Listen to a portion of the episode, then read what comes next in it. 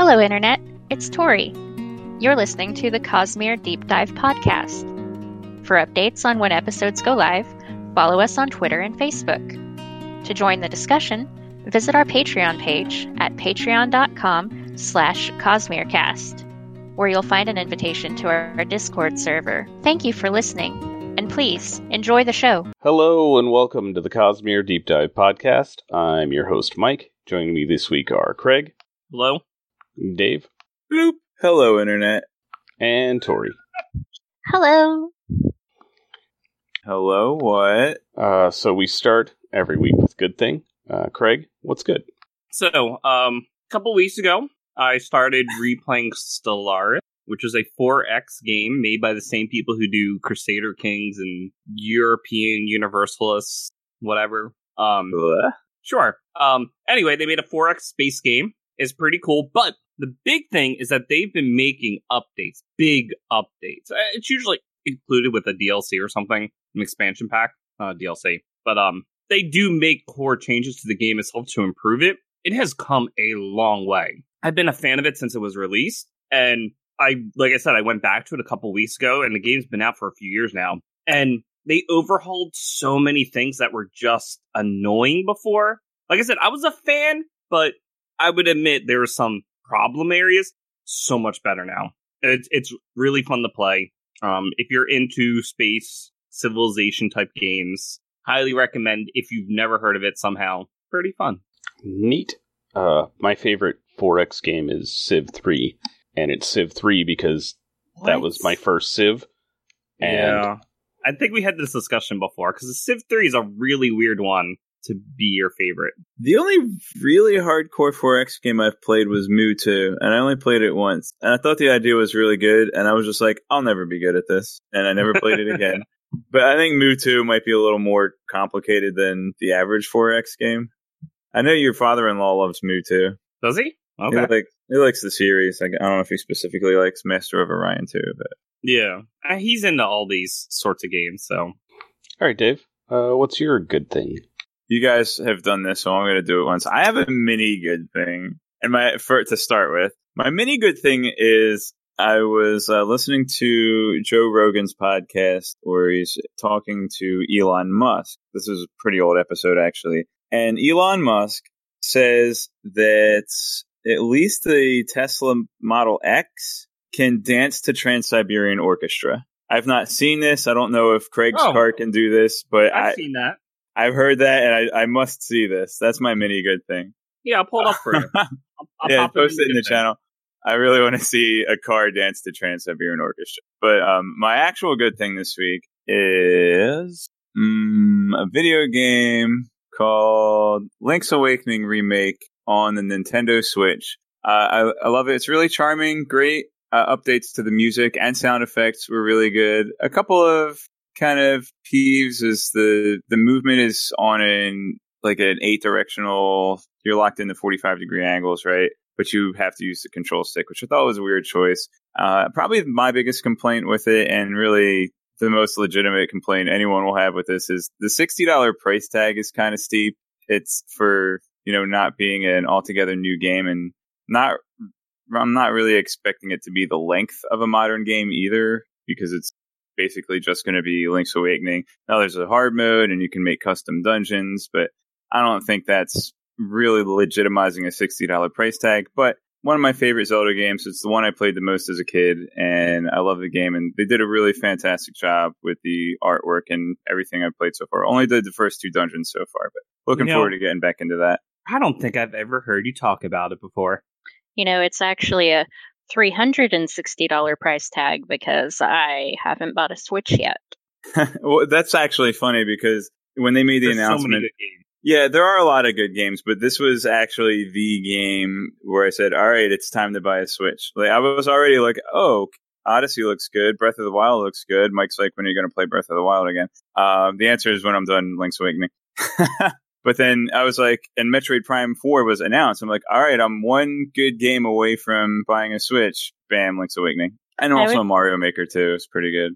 I was waiting for Link's Somewhat. Awakening to come out to buy one, but then it's $300 for a Switch. So You should at least wait until they're gonna have a, a new version of the Switch come out soon, which should have a, I think a longer battery life and some other minor tweaks. So if you're gonna ever get one, at least wait for that. You heard that, guys. Don't return your library books. Pay your late fees so Tori can buy a Switch. That's right. That- That's not actually how that works. Wouldn't it be nice if they'll it get was one for though? the office. Oh man, it would be so nice if it worked that way. Like my work does all sorts of of like just nonsense, just the dumbest stuff, and they spend money on it. And I, I and I'm betting everyone else who works there would r- much rather that instead of spending money on nonsense, just split that up evenly amongst everyone who works there, and we'd all be happier. I'm Oh. still upset that my library doesn't let you. You have to pay to borrow movies.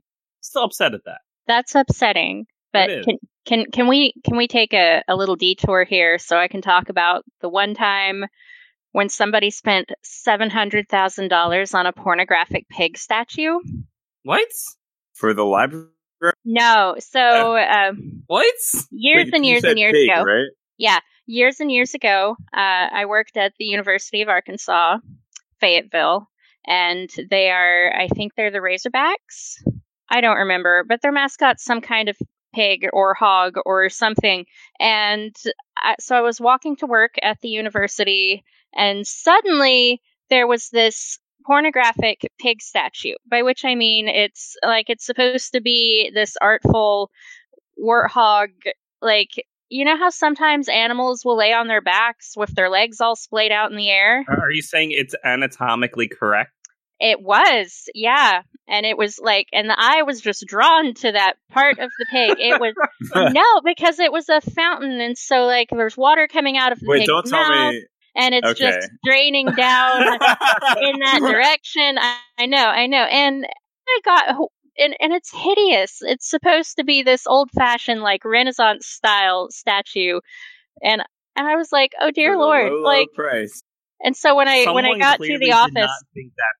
And yeah, when I got they- to the office, I was like, "What is that?" Because it was right outside my place of work, and the and my coworkers they sighed and they said, "Yeah, some uh, wealthy alum spent like." Seven hundred thousand dollars to have this thing imported from Italy, and they saw it on vacation or something, and and I'm like, oh dear God, just people out there have that much money and they spend it on these things. Why can't they just give the money to me? Like, I, I would do many cool things with that much money, Well, what kind of statue would you buy with it? And not a pornographic pig. All right, that was a wonderful story. I don't know. I want to leave it in. I just don't know if I'm going to be able to. So Tori's That's good fair. thing is a weird statue of a pig. That's pig. not my good thing. That, that shouldn't be anyone's good thing, Uh, but- especially the guy who bought it. So my good thing this week, and I may have done this before, but I just watched it again last night, and it's so good, is the Unraveled BDG episode, uh, where he Oh, cooks yes. all of the food from Breath of the Wild. Um, did you bring that? Was that an actual, like, legit good thing? Like, your good thing? think I it was. might have don't remember. It probably was, but it is It- again because it was just it so might- good, and I just um, watched it again, and it's it's wonderful. It's just it's great. It is Someone- a good thing.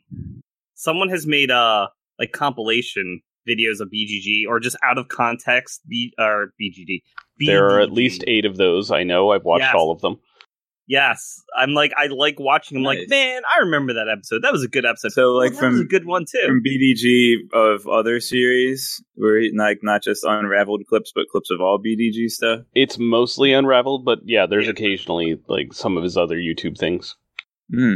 Man, it's so good. Fun- I'm gonna have to do a dive and. I thought it was uh, funny. The episode that was released this weekend, actually, I called him Brian David Gilmore. Like he somehow Oh, Indeed merged. you that did. He somehow merged with the guitar player from Pink Floyd. Um, I did watch it. It's still on his channel. His, his interview, uh, not interview. His um, I don't know, his cover video to get into Polygon. And It's actually pretty good. Like, why why should you hire me? And that's a that's a good one to watch too. Oh, like his audition. Yeah, Ah, it's on his channel. actually, we talked about the James Roday audition not too long ago. So that's kind of fun. That one was good too. All right, Tori, what you got? I finally saw Detective Pikachu, and it's adorable. Aw. I loved it. Oh, I have to watch that. It was a good movie. It was really good. I, I think even people who are not into Pokemon would enjoy it. Um, but I, I don't know that for sure I'm because waiting. my husband my husband is not into Pokemon and he refused to watch it with me. He was like, "No, I, ju- I just I I don't do Pokemon." And I was like, "But I had friends that said it was good anyway. You should watch it with me." He wouldn't do it. It was so sad. I'm waiting for it to show up on some form of streaming service that I already have, like Netflix or Hulu or Craigsplex. I checked it out from my library. It's in libraries already. Yeah, You as of like did a two weeks ago, I think. The good libraries had actually Oh, it stocked still in right theaters. Mm, No, it's maybe, but the DVD is out. 'Cause Oh. That's what I watched. I wanted to see it in the theater, but I didn't make it. I don't remember what was going on at the time. But anyway, I've seen it now, and it's adorable. I loved it.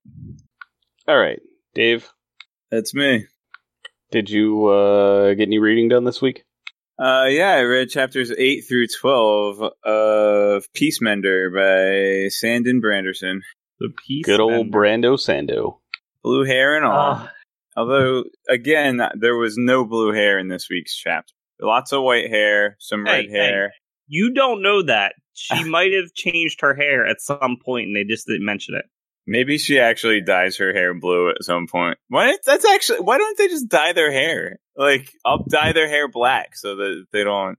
Because if they're trying to hide it and keep it black, If Brandon Sanderson can spend an entire trilogy telling us whether or not the main character is wearing her earring, I think he would remember to tell us if the hair was blue. yeah. But he doesn't. Speaking of dying, we know that they have tell us. dye, and we have dye in chapter nine. We know it exists. Um, Well, I, I would like the to point out that the Idrians are actually opposed to dying things. Yeah. Okay, very. Yep, good call. I and the returned are opposed to dying. No, they're they're in favor of it once. Well, they died once. And then they came back. It didn't stick. They're opposed to it. they tried it, bought the T-shirt, and be like, you know what? I'm good. I That's would enough. say they're twice as in favor of dying as everyone else. ah, Anyway, the Dave, ones in chapter eight. Their second death is more or less voluntary, as we will learn later in uh, today's episode. All right, we'll start with chapter eight. So let's go in order. Chapter eight: Siri survives the night untouched. Siri burns the sheets. No need for everyone to know what didn't happen. Maids are wearing yellow and copper.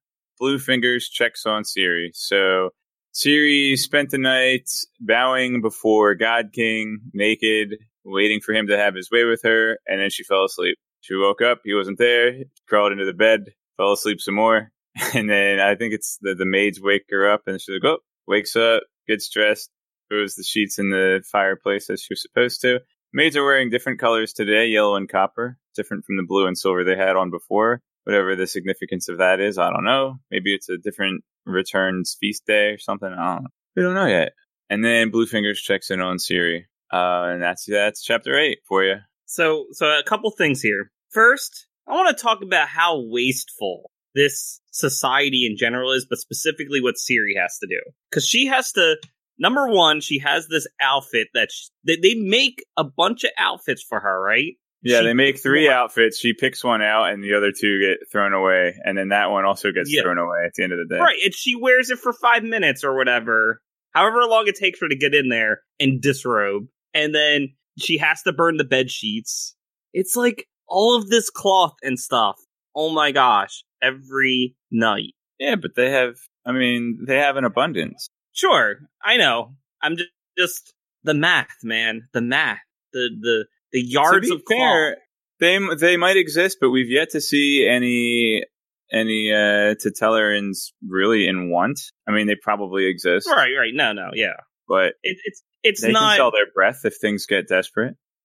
it's not in well they, They they can- also apparently spend a lot of money for the breath um for the for the gods you know the the family's well off when they Right. don't- Yeah, they donate. it's they fun. donate It's their kids. society i'm not their com- kids' breath. i'm not complaining about that i'm just upset at stuff being destroyed so casually like that But maybe Someone- they do something with the by. They do something with the byproduct. Maybe someone spent they use time the ashes. They send the ashes over to Scadrial. That's what they do. Okay. Here, you guys can a this for your ash mounts. well, that solves that question. Um, the second Cir- thing is circle uh, of in the- life, man.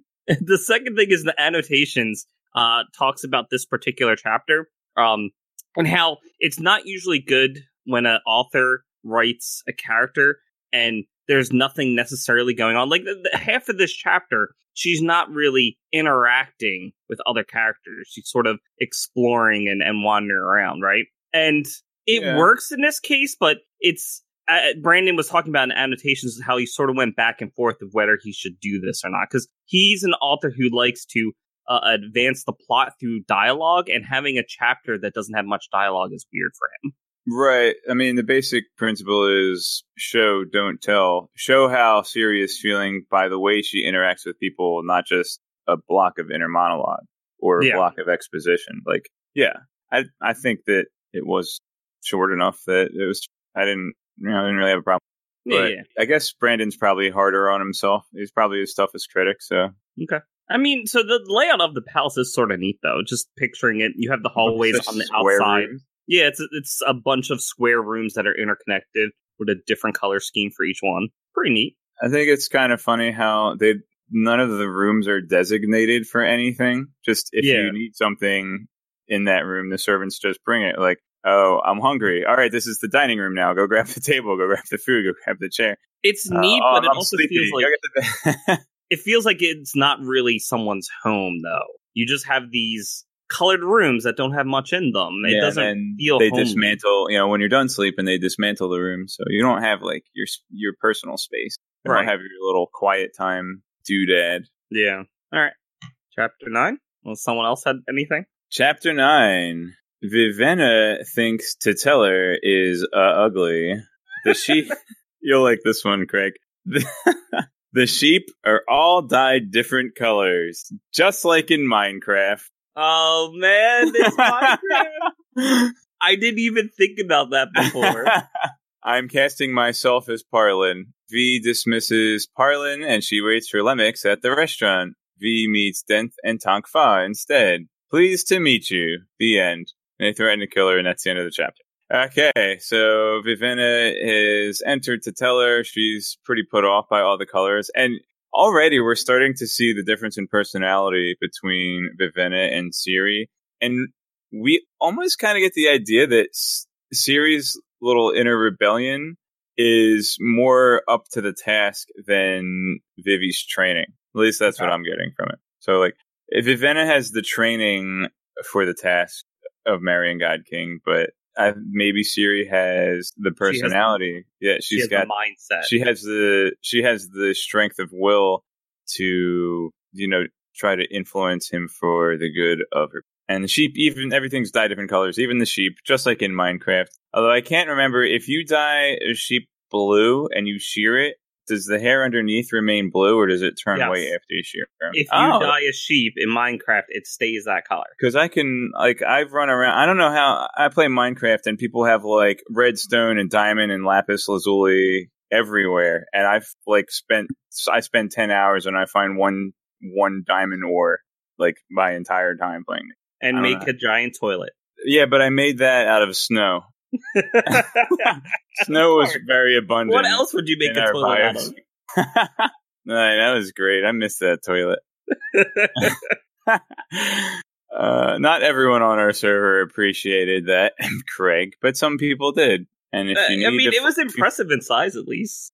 Uh, it, it attracted too many creepers, though. They blew a leak in the bottom. It got gross. All right. Uh, yeah. So also, even just the way that Vivenna and Siri are reacting to the different colors. Siri's like, "Oh, that's kind of pretty," and Vivenna's like, "This is a disgrace." So Siri definitely appreciates T'Telir more than Vivenna, if nothing else. And uh, Parlin is kind of funny. He's just like he just comes in wearing this like big tube sock thing on his head, big bright green thing, and Vivenna's like, Parlin, what is that? He's like, It's a hat.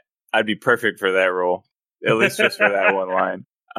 Um Parlin wants to stay out so V is supposed to meet this uh this spy, uh Lemex. Lemex is a spy from their kingdom, from uh Idris. and Parlin wants to shirk his guarding duties so that he can scout. Now he wants to get a good uh, lay of the land, so he wants to stay outside while V has her meeting. But uh, the wrong dudes show up. Denth and Tonk Fah show up, and they're like, "Ah, being a mercenary sucks because no one trusts you. Hey, you're the princess. We're gonna kill you." And that's the end of chapter nine. So so Parlin is very much a ranger class. Yeah, he definitely he wants to spend as much time outside as possible. He gets like penalties for being around crowds He's of people. Expert hunter. Yep. I guess uh I guess humanoid was not his favorite enemy. Apparently not. All right. Well, I hope Vivenna survives the end of the chapter. I guess we'll. we'll she does survive to the end of chapter nine. Yeah, She that's true. Well, carry on. The suspense is killing me. All right, chapter ten. J.K. and they weren't actually going to kill her. What a relief. They just wanted a cliffhanger for the TV series. Um, the commercial. This is just like a commercial break. We're gonna kill you. Commercial break. I feel like this would be more of a commercial break than a end of an episode, but who knows? Whenever they make That would be really troll as the end of an episode.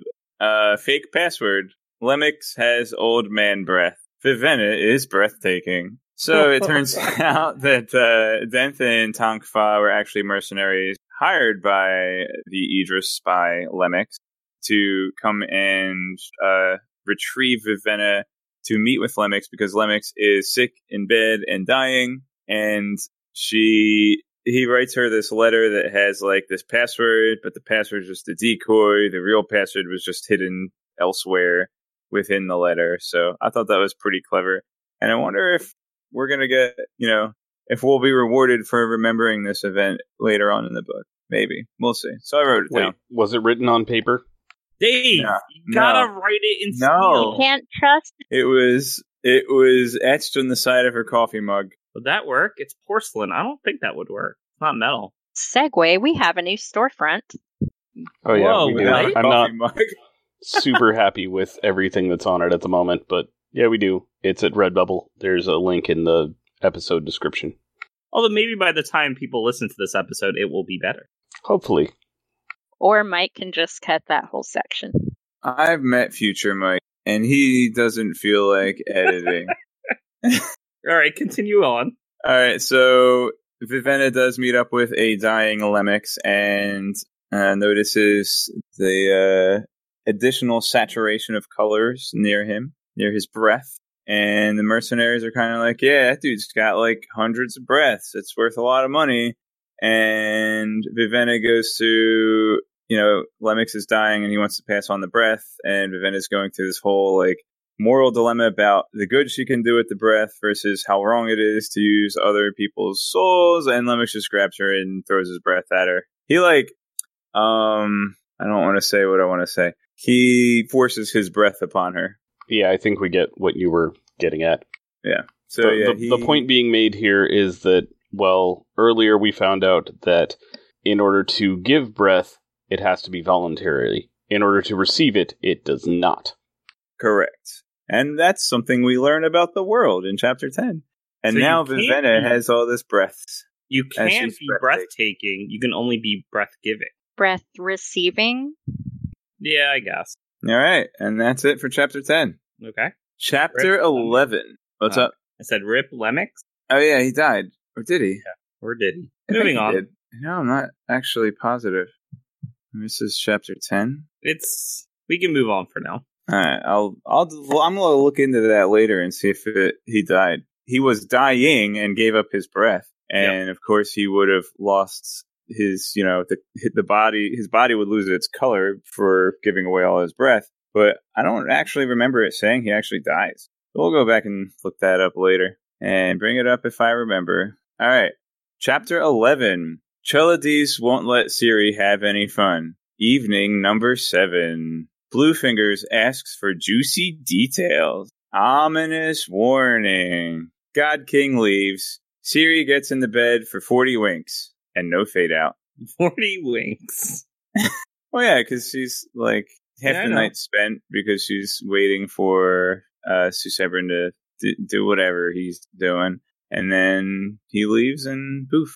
She- She's like, whatever, I'm here by myself. I'm asleep in the bed now. but you know she gets forty winks because it's not full evening of sleep. All right. So Treledees is the high priest of the God King. I think feel like we met him before, but he didn't really stand out to me too much. But Siri's like, "Oh, can I go outside the palace? No, just for a little. No, just for fun. No, just next week. No, ever. No. Like, Why am I in prison here? You're not imprisoned. You okay? Whatever." Uh, now this is the seventh night that Siri is to enter the bedchamber of the God King, and as we talked about, she gets several choices for her clothing in the morning and in the evening duties. Picks one, rest gets thrown away. And right as Bluefingers opens the door to God King's bedchambers, he's kind of whispers to Siri, like, watch your back. Things aren't what they seem in this palace. And that's that. He just doesn't explain himself at all. But whatever, whatever reason he told her that, he had to whisper it to her. It wasn't, I don't, I don't know what's up with that. So anyway, this is the first time I think that we actually see God King move. Uh, the other times God King would be sitting in the shadows, staring at Siri, and uh, Siri, you know, Yeah, the the, first six nights, Siri would would bow to him and then fall asleep, and then she'd wake up and he wasn't there. I think this is the first time she actually sees him move. But before that, she actually just gets so frustrated. She's like, "Well, when are you gonna do it?" You know, and then he doesn't say anything. And he just leaves, and she actually sees him leave the room, and his servants tend to him. Then she gets into bed and falls asleep. Uh, so this actually, I was kind of curious before: is God King some kind of like shadow being that only existed in darkness or something, or couldn't actually move from this spot and just disappeared when the sunlight came in or whatever? But yeah, he actually does get up and leave the room this time. Uh, and The then theory busted. yeah. So, and that's it. That's the end of chapter 11. Siri had her little outburst at the God King. He doesn't say anything. And eventually, at the normal time, he just gets up and leaves. All There's right. something else that I wanted to. Oh, go on. Uh, so first thing, I believe at this point all of the major characters have been introduced. Uh, so who do you like? Who's your favorite? Uh, Nightblood, Nightblood. clearly. All right, but besides Nightblood, everyone loves Nightblood. Um, I kind of like Bluefingers. He's pretty funny, and he seems to be on Siri's side at this point. Uh, Parlin was pretty funny. the The mercenaries were just. I think the mercenaries were a good addition, but I don't want to see too much of them. Like I thought that they were like they were pretty funny because they were always making stupid and dark humor jokes. And I was like, oh, that's kind of cooler. They're kind of light characters to pop in. I I couldn't really see that them being entertaining if they're just like constantly there throughout the book. But here and there, I think that'd be pretty funny. Uh, but I uh, I also you know I, I want to see uh Monk's sister. What what the heck her name was? I don't remember. Farron. Sharon, No, Far. It's an F. Farron, Or no, Fa- Faffin. Faffin. Baffin. Yeah, not Fat Ran. Fat Ran was the guy from the Titan. I have to remember every all the names. Well, not all the names, but a lot of names are that repetition of consonants. So Fafa, Cece. Uh, yeah, I want to see more of Fafin, and I also, you know, the little bit that we got to see her was was pretty cool. Uh, but yeah, Nightblood. That's All it, Nightblood, and I think Par- Parlin was. We didn't get too much of Parlin, but I think that I think that we'll get some good stuff out of him. I'm looking forward to hearing more from Parlin. Uh, next or up, hearing very little from him as he talks. do you have Sorry. any questions about the world, the ma- the magic, any of that? Um, there's so much world building in chapter 12 that I think we should cover that first because my Yeah, questions will make more more sense in the context of chapter 12. So there's a lot. There's a lot of world building in 12. Oh, I'm sorry. I thought we were done with chapters. My mistake. Um, specifically for chapter 11, though, I did want to mention how annoyed I am at Siri being called Vessel all the time. I It's- think it's- that's very accurate to what they would call her. right, right. Oh So, man, as a woman, I would be so mad. right. Um, But that's how I they see like- her. It's not too bad when Bluefingers uses it because it's just the context. But Treledees, he's like Vessel. Like I just, I'm, I hear it in my head, and I am offended for Siri when I hear like Treledees. It's good rating. Yeah, absolutely. And and I understand why they call her that, but that doesn't make it better. She has a name. Just call her Queen. Why Vessel? Vessel's not Queen. I don't know. Uh, hmm. Anyway, I just don't like the the title, and especially when Mister. But she should be honored to bear the God King's child. Yeah, I know, right? All right, all right. Alrighty, chapter 12. Lightsong hears petitions. Death Fever. Returned religion. Siri decides to be a blonde. As you do. As you do if you have royal blood. Uh, so most of this chapter is spent with Lightsong. He hears a few petitions and we get to hear a bit more about how returned work. So these returned in in uh, Hallandren are being kept alive by their priesthood. They they get a new breath every week so that they can survive because they apparently have unfinished business. Now the problem is after dying, when they come back to life through the voyage of of space time or vortex or whatever they call it, they forget who they were in their previous life.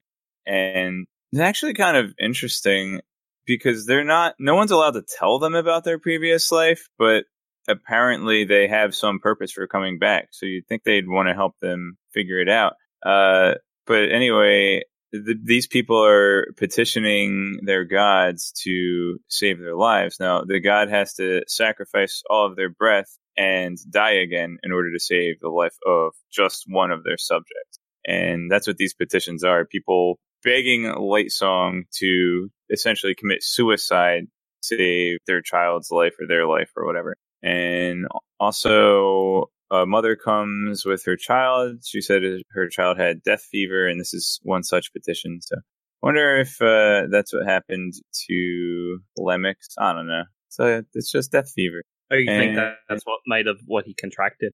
Maybe.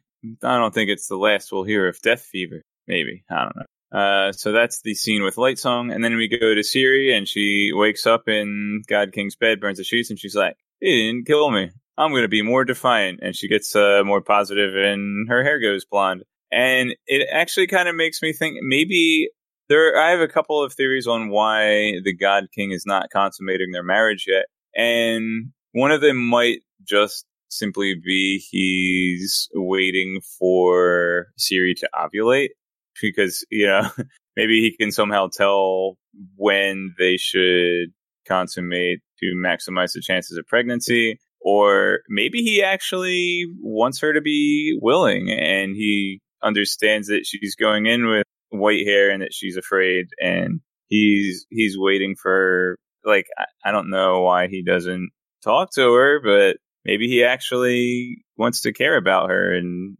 have her voluntarily get in bed with him. I don't know. Maybe he just likes blondes. Well, I guess we'll have to wait and see. All right, so Mike, you had a question. Oh, actually, uh, I think we were asking Dave about his thoughts about the magic system. If you had any questions about that, yes, correct. Where does the breath go if somebody dies with breath? Away. It's just gone. Poof. It's just gone like atium returns to the bowels of the earth. Something like that, yeah. Or, but does does it actually destroy it or does it go somewhere? Um, I mean, Brandon claims that his magic systems don't more than they have to break the laws of physics. I mean, they have to, but uh, my understanding is that they don't break that one, so it goes so just somewhere. go into limbo somewhere till somebody's it, born, it probably, and then that breath comes into them it probably follows the law of conserve um, conservation, and it's stored. Somewhere. Oh, that's interesting because then like it, it would probably go into a pool somewhere and then every time somebody is born it draws a breath from that pool. So if somebody amassed all of the breath on the planet then nobody could be born. Or would they be born and just not have a breath? That's the question. No that would never happen. How could you be born without a breath? That would be like being born without a cell phone That's true. That sounds like someone probably did has asked Brandon about that. I I would not doubt it. Uh, so if if anyone wants to be just really really ambitious and go dig for a word of Brandon on that, I'm guessing there is one, but I have no idea. So the question being, what would happen if there were no breaths? If if one person used took all the breaths or if like all of the breaths were already being used and some could somebody else be born? Well, the first question is Is there a theoretical limit to the number of breaths that can exist at once? Right. And if that is yes, then the next series of questions. But yeah. What's up with the um? What's up with Dude Face Which which dude face? Vasher? I want Vasher to meet up with Siri. Or maybe Vasher will meet up with Vivian or Vivenna. He's uh, gotta meet one of the is princesses. busy doing stuff. Hey, I guess we Secret stuff, hear from him sometimes. He's like, yeah, he's the sometimes he's the neutral guy. We don't know what side he's on. If he's on Is a he side, neutral? I think I think he's not neutral. We just don't know his motivation. I don't mean in alignment. I mean in the conflict between Idris and Hallandren. True. If he's on a side, we don't know. But as far as the magic system, just yeah, that's a question about the breath, and then like I- guess also how who decides who can be overturned. I guess that's this the Council of Seven or whatever. So who's who are the who's the Council of Seven? Wait, uh, what? Uh, Aus- Austria is one, I assume. what are you talking about? The council, like the actual gods, not the people that are called gods because they're returned or have a ton of The breath. shards? I Are you haven't talking read. about that. ruin and preservation? Those type of people? Yeah, I guess. I guess if that's if they're the gods, not the return, the actual There's gods, a lot of gods. but not the return. The term that you're wanting, uh, Dave, as Craig said, is shards. Okay, And uh, do you know how many there are? Have we talked about that yet? it's probably in Cosmere Deep Dive episode zero, which I've listened to once. Okay. 30? Well, I'm going to avoid most specifics, but there there are 16 total, and we who are caught up do not know all of them. So I guess So ruin and preservation are two of them. Yes. un- unless Mike stops me, I will say this is a single shard planet. I mean, this isn't really relevant to the plot, so uh, it, the name of the shard on this planet, which is Nalthis, am I getting that right? Yes. Okay, uh, is endowment. But Sazed is two shards. Indeed, he is, and that is both interesting and confusing, and there's lots of questions, and we don't have all the answers. Ah. And just as a recap, Elantris had two shards, but they were splintered. So wait, I guess one of them would have been El Popo or their god. I forget. It's a god. Dominion and, and Devotion were the, the two shards on Sel, which is Elantris. Okay. It's not really important, and it doesn't really have anything to do with the plot. That's why I can mention it to you. And what about M-Bot? How many shards does he have? Uh, he has 15 and three quarters, but if he finishes cataloging all the mushrooms, he'll get that 16th. Nice. Man, I just reread that. That should have been my good thing. it was your good thing. Uh, yeah, I guess. Oh, I feel like it's going to be too spoilery to ask about the zombies. The, The breath- lifeless. what are those Go ahead and ask, and we'll we'll decide spoileriness.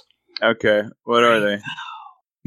um, are they were they people that were once alive? Yes, and Okay. Are they sort ju- of are no. they just a- animated by uh animation? What do they call that? biochromatic Awakening. breath. Awakening. Are they just are they just awakened corpses? I think we actually did talk about that. Uh, yes, but in some cases they can retain some of their I don't want to say memories, but like skills. So like if you had, I don't know, a master cobbler and you awakened him uh, as a uh, Lifeless. as a lifeless, thank you. Wait, were you asking about the return to the lifeless? The lifeless. Okay. Uh, yeah, if you had like a master cobbler and awakened him as a lifeless and you gave him commands to make shoes, he would make better shoes than if you had just some random dead body and you told him to make shoes. You Oh, essentially keep your muscle memory. Okay. So I guess to my, I'm not looking for answers here, but my questions going forward, I'm going to be looking for are one, what is the nature of God King Susebron? Is he, he's a returned, but he was a stillborn. How does that, he's the only return that can bear, like have children. Like what, like, you know, he hasn't talked yet. I didn't even think that he was like sentient, but see him, but maybe he isn't. I don't know. What the heck's up with that guy? Is my first question. You have all the information on him that you need right now. Ah, take that. Yeah. Okay. Um, but I'll be I'll be looking for more answers regarding Susebron's nature, and um, Did we lose Dave? No, I'm thinking. Okay. We lost him deep in thought. Buffering, buffering. I just wanted to make sure there weren't tech issues.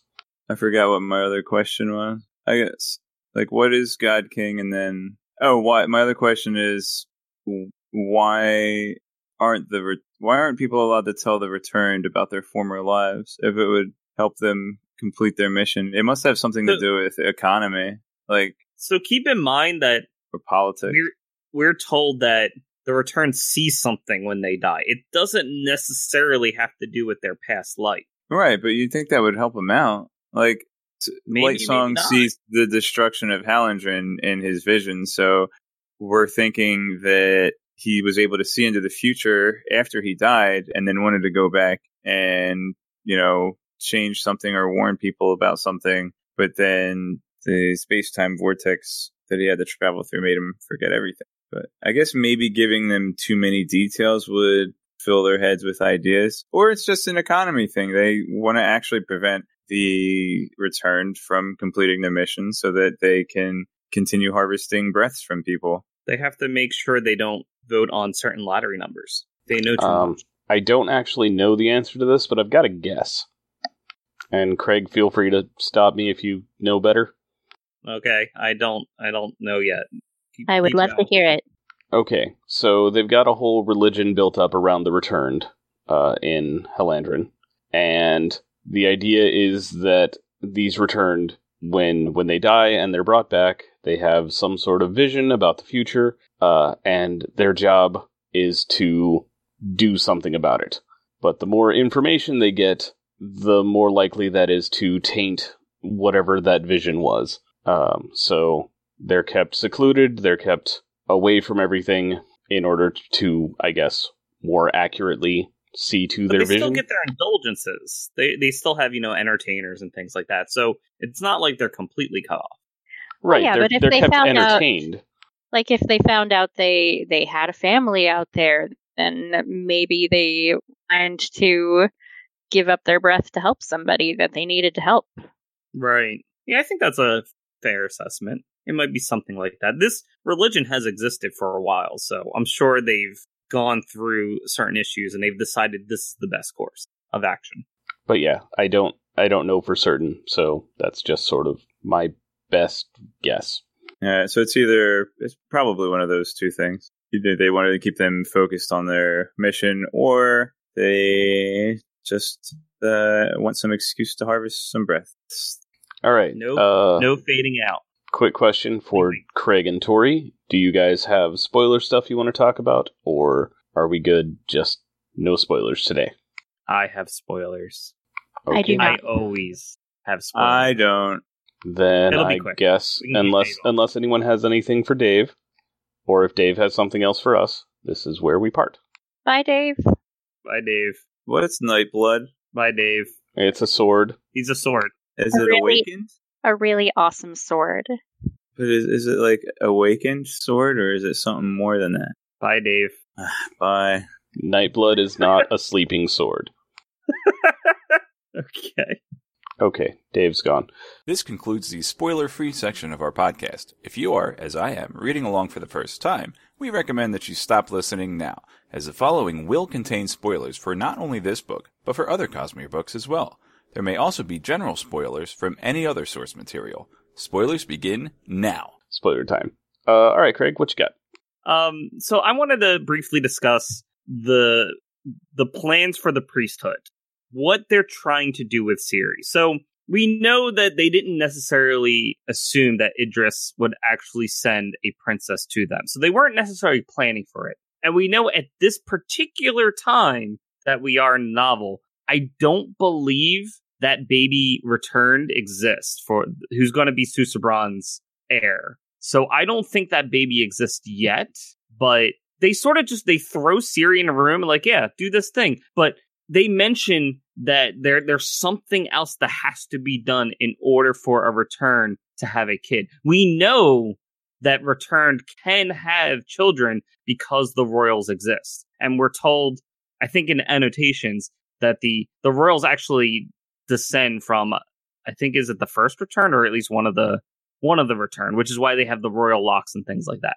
So we know it's possible, but and the priesthood knows how to do it, but they're not necessarily here, even though it probably would be in their interest for Siri to have a kid because again of that royal locks and royal bloodline, that sort of thing. So my thing is, what the heck is the priesthood planning to do at this point? They're throwing Siri in a room. They're told all of these instructions to s- uh, sort of make sure she doesn't interact with him. So she finds out that, you know, he's mute, that he is a bit of a kid mentally because he doesn't get to interact with people. But that's it. That's the extent. Like what what's their what's their game plan here? I don't have an answer for you, but I do have a related question, Okay. uh, which is if they have a stillborn returned, or or they know one is coming somehow, why do they care if Siri and Susebron do it? Wink, fade out. Well, because they have spies and everything. There there are spies in the priests uh in the uh in Susebron's chamber area that aren't even necessarily just his priests. I believe some other returned also have spies in there. So you gotta make sure the motions are there. Otherwise there there would be some questions of um legitimacy. They- they're covering their tracks to make sure that there's some procreation happening so this can actually happen. All right, I'll buy that. I guess. and and it might be that the stillborn return actually does exist at this point because it isn't until there really is a wink fade out much later on with Siri and Susebron, and then all of a sudden, whoops, you're pregnant. Here's your condition. I believe they knew something happened there. They that someone must have known, and like now's the time. They did it. We can uh we can uh pretend she's pregnant now. Done. So yeah, maybe the stillborn return already exists. Uh, so next question: Is it only the stillborn return that can then procreate, or is it any returned? And if it is any returned, then why do most of the returned think that they're sterile? I believe it's most. I think it's any returned. Um, given I believe again, this goes back to my earlier statement. I believe the the royals that live in Idris are descended from one of the main return, not necessarily. They are. That's A god- that's established. right. But they're not. It's not like they're of Vasher slash Warbreaker slash Peacegiver slash whatever the heck name he wants to go by. They're not his kids, but They could be. I don't think so. No, I guess so. I don't know. Um, I don't think. I don't. Well, I don't think Vasher was a stillborn. I don't believe he was either. But I, I. So I believe there's a process. There's something that has to be done for returned to not be infertile. We just don't know what it is, and it the priesthood isn't going to give it away to just any uh return because they don't want these gods procreating. So they're going to claim only the God King can do so. wait a second. What if it's just a matter of having more than just the divine breath? you just have to have more than one breath. Well, then Susebron would be able to have a kid already because he has so much breath. Right. He And extra breath. and like he can. And only Right. the God Kings apparently can, but only the No, God no, King no. has more than mm. just the one requisite breath to stay alive for a week. I think we're told by Treledees at the end that Susebron cannot current father a child because they have to do this special process. So it's not just a matter of of him hooking up just because he has extra breath. I think it's something else. But I weird. thought Siri actually was pregnant by the end. Yeah, so my first reread, I also thought the same thing, but it's very clear that she is not pregnant at the end of the book. Yeah, they were just saying that so that they could pass off the stillborn returned as Right. Oh, but I Yeah, thought she's not I thought it was that she didn't realize she was pregnant yet, but they could tell because they had heightened they had like greater heightening so they could see, you know, changes physical changes in her that wouldn't necessarily be visible to unheightened individuals. No, nope, nope, that's not she's not that's not happening. Yeah. Okay. So yeah, I, I think I believe it's any returned. The priesthood knows how. They just are reluctant to share that information for whatever reason. And it's just it's just weird to me because I feel like their motivation would be maybe Siri really should have the God King's child. That would help them in their rather than having a war. But of course, we have they have other reasons. I shouldn't say they uh, because it's Blue Fingers and his plan. He might have his fingers in other political things to make sure this also doesn't happen. Um, also, by the way, notice how Blue Fingers with that whole that that weird message he gives Siri all isn't what it seems type thing. Notice how he's really trying to put that wedge, you know, between Siri and the priesthood to make sure she trusts him, not the priesthood. Treledees Yeah. does not help in this. If he was less of a jerk, maybe Siri would have actually talked to him and interact with him. But he's a jerk, and Blue Fingers is nice, and that causes problems for Siri in the future. Hey, real quick. Uh, how refreshing is it that Dave is super duper wrong about this book? well, so he's he's right about the fact that he's noticing that Siri and Viv- Vivenna have switched places, and it seems more appropriate. But he doesn't know much about Vivenna and what her situation's going to be. It's great that he's like, I hope the mercenaries don't have much of a, a role because he's wrong, and poor Parlin, and And he likes their dark humor. and he likes Blue Fingers. Oh, that sucks. I'm just after after him getting freaking everything right in Mistborn. Uh, I'm just I'm very relieved that that he is not Hey, calling everything in this book. we're still early. Wait till about half the book when he start putting the pieces together. I think it's still too early for him to come to any conclusions. Oh, but he's We- trusting all the wrong people, and it's great.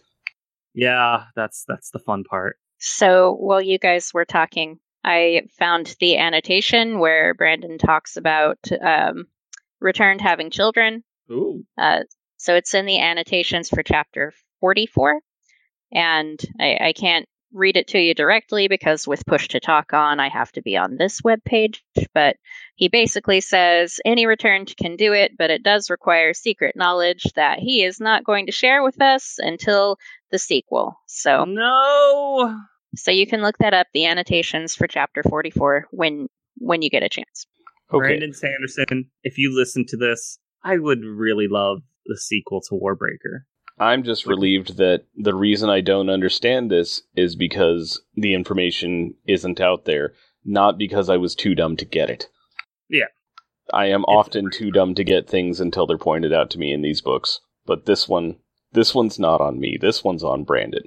You know, I was so excited when I noticed Azure was Vivenna in Oathbringer. I was so excited. I'm like, that's Vivenna. I figured it out because I I didn't pick up on Z- Zahel being Vasher, and I I think when I finally reread uh, Way of Kings, I'll, I'll probably pick up on some things because he does try to swear talking about colors and things like that. But I wouldn't know which person he was necessarily. Uh, but Azure, man, I'm like, I picked up on that. I was super excited. I actually don't remember if I caught Zahel early or not. I think I had to have it pointed out to me because, as established, I am often dumb about these things. Oh, I forgot something else for spoilers. We have met in chapter uh sorry, chapter 10. There was a uh world hopper. The nurse is a Terris woman, the the nurse for Lemex. She like pops up very briefly and it's only mentioned in the annotations that she's a, a world hopper because there's no hints at all in the book. She's not described as being slightly different. You know, all those all those clues that he typically gives for a world hopper, nothing. It's sort of like a little Easter egg that hey, that's a Terris woman. Okay, I'm looking at the annotation right now.